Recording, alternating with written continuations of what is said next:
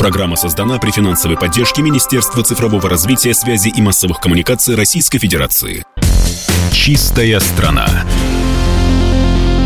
Здравствуйте, друзья! Вы слушаете радио «Комсомольская правда». У микрофона ведущий Юрий Кораблев. И это программа «Чистая страна». Здесь мы говорим о вопросах экологии и все, что с этим связано. И, как всегда, у нас Интересные гости в студии. А, прямо сейчас хотел бы вам представить Юрия Рудакова, Союз переработчиков дикоросов «Национальный экоресурс». Вы руководитель организации, да? Здравствуйте. А, добрый день, Юрий. Добрый день, уважаемые слушатели. Да, я руководитель Союза. Сколько вы уже руководите Союзом? Ну, в этом году Союзу исполнилось 10 э, лет, и, по сути, 10 лет вот идет работа по отстройке вот в новой реальности отрасли. Вы возглавляете Союз переработчиков дикоросов дикоросов. Давайте сразу нашим слушателям, чтобы им было понятно, расскажем, а что такое дикоросы? Э, дикоросы – это грибы, ягоды, орехи, травы, хвоя, шишки, то, что растет дико. А, в основном это произрастает в тайге, в лесах. В лесном кодексе это называется недревесные лесные ресурсы, пищевые лесные ресурсы и лекарственные растения. Ну и дикоросы, как правило, это сырье для производства органических продуктов. Угу. Из них делают еду, пищу, лекарства, БАДы. Это сырье для косметики, ну а также для различных промышленных э, продуктов. Насколько в России большой рынок дикоросов? Действительно ли мы собираем лишь тот небольшой мизер от того, что нам дает природа? По а, оценкам а, а, различных министерств и различных исследователей, объем дикороса в России ежегодный, который можно извлечь из природы без вреда, это порядка 7,5-8 миллионов тонн. Если в пересчете в деньгах, это порядка полутора триллионов рублей. Но при этом, по статистике, закупается, заготавливается дикоросов где-то примерно на 25-45 миллиардов рублей. То есть, это вот такая пропорция. Но надо понимать, что дикоросы для таежных сельских регионов являются, по сути, системообразующими, удерживают там людей, и порядка, тоже по разным оценкам, 5-8 миллионов человек получают доход в этой отрасли от сбора дикоросов. Это позволяет им жить на селе и вести там свою деятельность. Какие проблемы есть у сборщиков и переработчиков? Недавно мы слышали новость о том, что за сбор э, кедровой шишки э, вводится уголовная ответственность. Вот э, можете ли вы пояснить, какие здесь проблемы? Отрасль, э, несмотря на то, что она достаточно древняя, на сегодняшний день, ну, я бы сказал, начинает переживать определенный ренессанс развития, но, как всегда, болезни роста.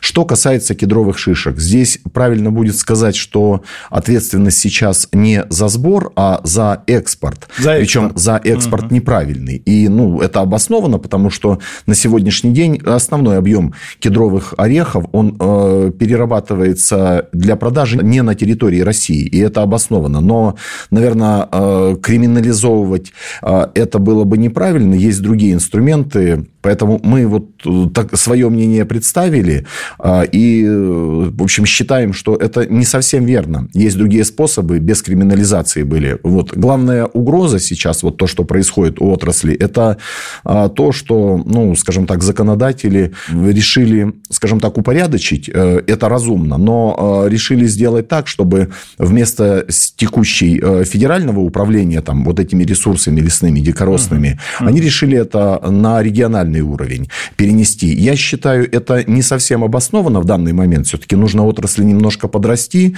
а потом уже начинать менять правила. Потому что... давайте, давайте нашим слушателям поясним. То есть человек собирает э, кедровые шишки, да, например, сдает их куда-то. Тот, кто принимает эту шишку, он ее вывозит куда? В Китай, скорее всего. На сегодняшний день, если это кедровая шишка, ну, в любом случае закупают здесь на территории России, а дальше, как правило, кедровая шишка, то есть, ну, наверное, 90, там, 80 процентов угу. уезжает в Китай на переработку. И вот здесь вот как раз э, может возникнуть уголовная ответственность за экспорт, э, в частности, в Китай, этой э, кедровой шишки. А в чем проблема? Вот я, я почему так подробно спрашиваю, для того, чтобы нашим слушателям было понятно. В чем здесь проблема? А проблема заключается в том, что на сегодняшний день у российских заготовителей, закупщиков дикоросов угу. отсутствует доступ к нормальным дешевым деньгам, и мы, соответственно, не можем конкурировать с Китаем. У китайцев, по сути, очень низкая процентная ставка, достаточно легко они получают кредиты на закупку сырья в России. Угу. Соответственно, в этой ситуации китайцы на сегодняшний день являются основными закупщиками кедрового ореха здесь, в России. При этом процесс вывоза за пределы России подлежит лицензированию, но в какой-то момент этот инструмент работал эффективно, сейчас его эффективность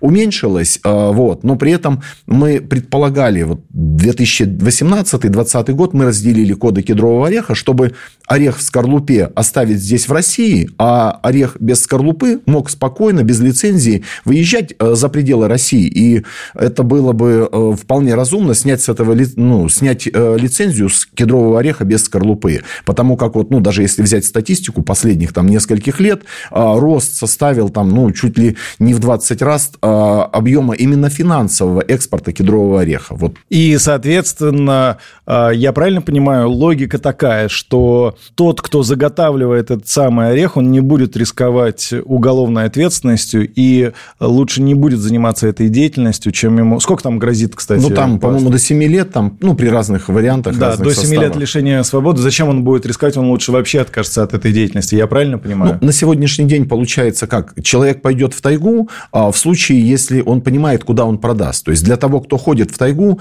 а, ответственности здесь нет. А ответственность на экспортере. То есть угу. на том, кто угу. на сегодняшний день, скажем так, может оплатить закупку. Соответственно, экспортер не закупает у людей в деревне кедровый орех. Соответственно, люди э, не ходят его собирать. Соответственно, у нас процент там сбора, там, грубо говоря, с двух, с трех может упасть до нуля. Ну, при этом надо понимать, что люди, не получив доход на селе, они начинают, либо идут там в социальную службу, вставать там на пособие на, по безработице, uh-huh. либо же переезжают в поселки, в города, и таким образом, ну, скажем так, мы теряем а, нашу территорию. То есть, вместо там, где жили люди, теперь э, живут медведи. Наверное, это, ну, как бы экологически хорошо, но, опять же, мы не должны обезлюдивать нашу страну.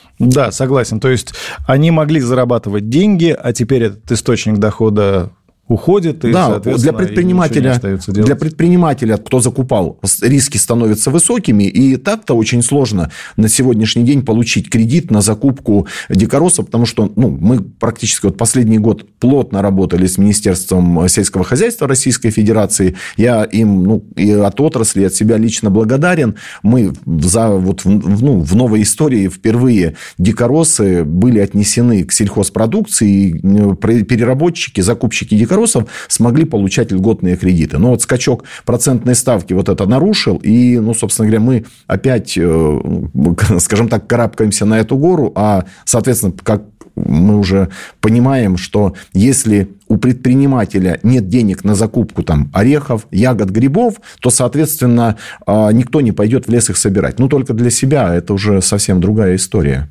Скажите, пожалуйста, а как решается вопрос прозрачности этой сферы? Я правильно понимаю, что э, вот обелить ее очень сложно? Все за наличку, все неофициально, или я ошибаюсь?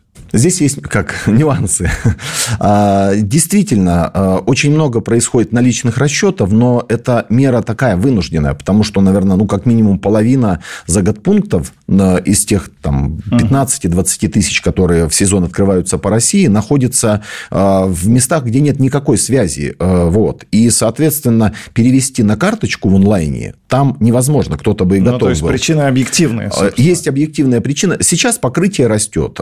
Связь связи, это, ну, это нормально. Вот. Появляются интересные продукты по э, управлению закупками. Э, мы вот сами разрабатываем как союз э, цифровую платформу Дикоросы. Угу. Есть у наших э, коллег, есть банковские приложения. Я думаю, что вот, ну, в течение ближайшего времени мы как-то сведем это воедино. И прозрачность закупки, она, э, ее тоже легко довести до нормального состояния, потому что при закупках, опять же, мы упираемся в деньги, банк хочет видеть, что произошло, то есть куда были потрачены кредитные деньги. Угу. А в свою очередь э, предприниматель тоже заинтересован в том, чтобы была прозрачность, то, что вот этот, это там орехи, эти ягоды, которые были закуплены в тайге, угу. являются на полке, то есть для покупателя тоже это прозрачно. То есть здесь э, работа очень интересная а, а по обеливанию с обоих сторон. Просто вопрос не заставлять, а помогать. А вот эта сумма, она из года в год растет общих транзакций?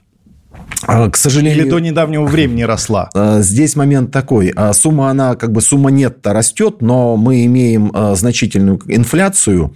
Сумма в объеме заготовки дикоросов, вернее, как объем в, в тоннаже, он уменьшается. Ну, вот я угу. причины называю. Угу. Это угу. недоступность кредитов, это, опять же, транспортная недоступность. Людям ходить нужно. Ну, и уменьшение сельских жителей, плюс контроль со стороны мегарегулятора. А сумма сумма закупок, она примерно одна и та же остается. А, разброс там, грубо говоря, 25-45 миллиардов рублей, он связан с тем, что э, в один сезон может большой быть урожай, и, соответственно, закупают больше. В другой э, урожай меньше и закупка меньше. А какой самый маржинальный товар?